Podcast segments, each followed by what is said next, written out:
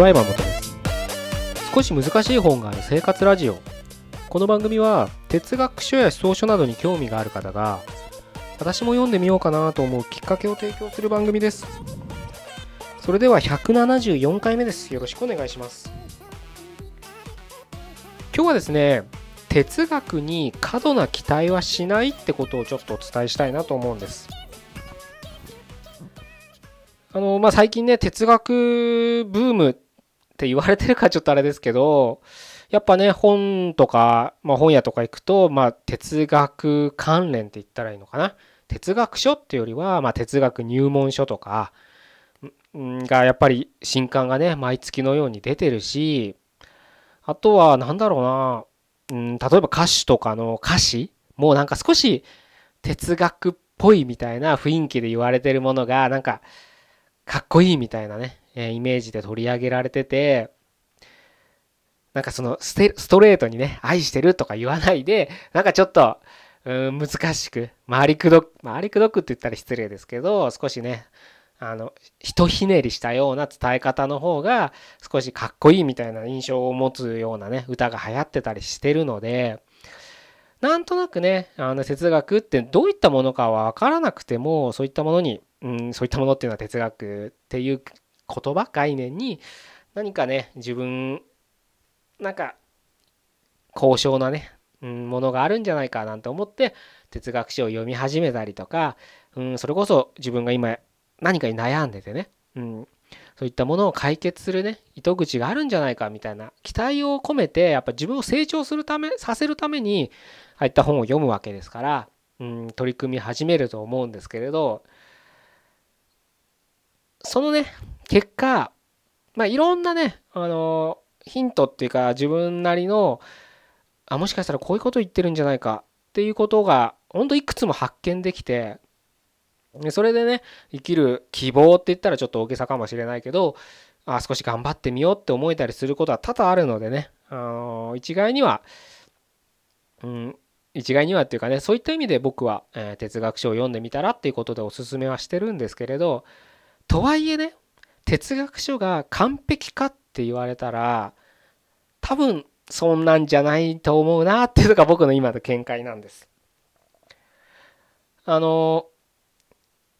例えばね、まあ、哲学の本なし、えー、哲学関連のハウトゥー本とかね入門書とか読むとまあ真善美みたいなね、えー、概念が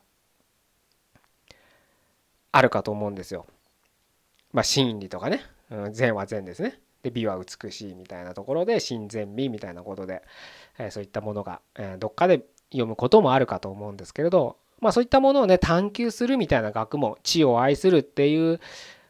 ね、語源をたどればそうなのでそういったものをね自分たちで見つけていくみたいなね、え、探求するですねまさにいうような営みになるかと思うんですけれどただ悲しいかなそれが見つけられるかって言われたら難しいんじゃないかな。というのもこの何千年もねそれこそソクラテスとかプラトンとかアリストテレスっていうね西洋の哲学の始まりって言われるような人たちがもうね紀元前何千年前か何百年前からずっとそういったことを探求してで今に至ってで僕らが想像もつかないような天才たち同じ人間とは思えない頭脳を持ってる人たちが考えて考えて考えてもこの世の真理この世の美しさこの世の善というものを誰もが納得いく形で提示はできてないっていうのが現実なわけです。ここなんですよね。真善美っていうのはみんなわかるんです。なんとなく。概念として。でもそれが個人に何か個別具体的に言葉にしてしまった瞬間にバラバラになってしまうんです。全部この宇宙に共通する真善美ではなくなってその個々人に対応した真善美になってしまうってところが難しい。難しいというかまさにパラドックスって言ったらいいのかな矛盾って言ったらいいのかもしれないです。そこが根本としてあるわけです。一番大きな壁だと思います。最初に立ちぶつかる。だから、やっぱり戦争とかってなくならないですよね。みんな同じものを持ってたら争うことはないわけです。でも人類の歴史上争いがなくなった時代っていうのはひとときもないんです。そういった現実を見てもむしろもっと身近なところでもいいです自分の本当に想像できる人間関係をとってみてもなかなかたった2人の夫婦間恋人間友達の間のそんな狭い間ですら共通の真善美同じ概念を持つっていうのがもう不可能に近いんですよね。まずここを最初にぶつかる壁であると僕は思ってて哲学を読み始めたり哲学を学び始めたり自分で哲学を探求し始めた時にこの大きな壁があるはずなんです。そこがねいきなり最初に立ちはだかるんですよ。残念ながら。なのでもう正直不可能に近いんじゃないかと思ってるんです僕は。親善美をみんなで分かる形で。だから高尚な人ほど隣人を愛しなさいとか同じことしか言わないですよね。あの、ああだこうだ言わないんです。愛しなさいと。家族を大切にしなさいとか、そういうことしか言わないんです。そういうことしか言えないんですよ、逆を言えば。修行してる人たちは、なんかスーフィーとかぐるぐるぐるぐるずっと一生、一生では嘘ですけど回ってたり、よくわからないし、あの、死をね、死んでしまう人もいるぐらいの修行してる人、日本でもいますよね。ああいうことをしないと、もう言葉じゃ考えられない、言葉じゃと出せない、言葉じゃ表現できない世界のことなんですよ。きっと親善美は。それをね、哲学を始めた時に、まずはあなたなりにきちんと肝に銘じてほしいんです。だからたまにね、哲学書なんて読んだって何の役にも立たない。そんなことする行動あるのみだ。みたいなことを言う人がいます。それもそれで正しいんです。きっとそのそういうことを言う人はそういった壁にぶつかって絶望したからそういうふうに言ってるんだと思います多分。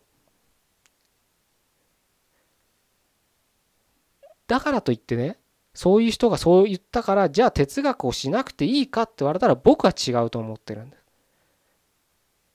ちゃんと自分で壁にぶつかっていろいろ考えて悩んで絶望してそれでも考えるって選択をする人もいればいやだったらもう自分の道を突き進むって言って自分の性をまた哲学書を読むとかやっぱり時間かかりますからそういったことじゃなくて日々の仕事とか家族孝行とかそういったところに時間を費やすっていう決断は自分でしなきゃいけないんです。人が言ってたからやるんじゃないんです。それは自分で考える答えがなくたっていいんです誰とも共有しなくてもいいんですでも自分の中でやっぱりそういった心理っていうものを何か持たなきゃいけないって使命感があるならきちんとその学問哲学をずっとやり続ける哲学をやり続けるってちょっといまいち本を読むことだけじゃないと思ってるんです僕はただまあ今回ちょっと哲学っていう言葉を使ってるので、まあ、そういうふうに言いますけれど哲学をし続けてほしいなと思うんです。本を読むことだけが哲学ではないですけどねもちろん。きちんと自分の性を全うするっていうことをしてほしいなと思うんですね。是非ねあの、今ね本当にね哲学がそういったみんなの関心に上ってるっていうのは僕は悪いことじゃなくてとてもいいことだと思っててでそれはいろんなねやっぱ時代の流れとかを見てても今やっぱりそういったものを僕らはなんつったらいいんだろうなしなきゃ哲学しなきゃもう生きられない時代になってるはずなんです。だからこそそういったものにね関心が向いてる時人が多いと思うのできっとあなたもねこの音声を聞いてくださってるあなたも哲学ってよく分かんないけどなんとなく興味がある。そのなんとなくで聞いてくださってるはずなんです。でせっかくそのなんとなくって自分の感情が動いたんだからまずは一歩踏み出して自分で本を読んでみる。入門書だって何だっていいんです。まずは読んでみる。でそこで過度な期待をしない。本をね読むあんま慣れてない人って本を読んだらそこに答えが書いてあると思って読むんです。であんな本ね あんな本ってあれですけど哲学書なんか入門書だろうが何だろうがなんかよく分かんないこと書いてあるわけです。そうするとあ僕が求める答えは書いてないみたいなことでやめちゃったりするんですけど違うんです。もともと答えなんてないんです哲学。だから哲学書に哲学に過度な期待をしない方がいいんです。でもその真理を求める過程であなたが悩んでることのヒントのきっかけヒントを解決するきっかけっていうのは必ずありますから。これは断言できます。なぜかっていうと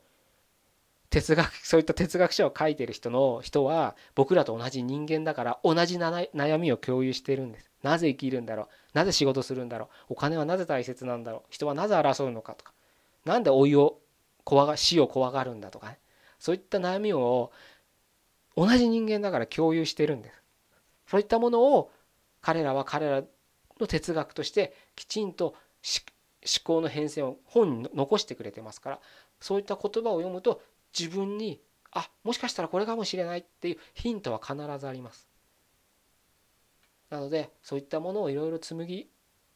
紡いでねいろんな人の、まあ、ある一人の哲学者でもいいですしいろんな人の哲学本を読んでもいいですしそういったものを自分の中で紡いで統合してあなたの生きる軸を見つけてほしいなというふうに思います。最初からあなたの生きる軸がポンって一本哲学書にあるってことは期待しないでいろんな人のヒントをもらって自分の中で軸を作るっていう視点で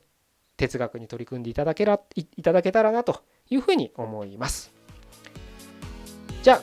今日は以上で終わりたいと思います。174回目でした。ここまでどうもありがとうございました。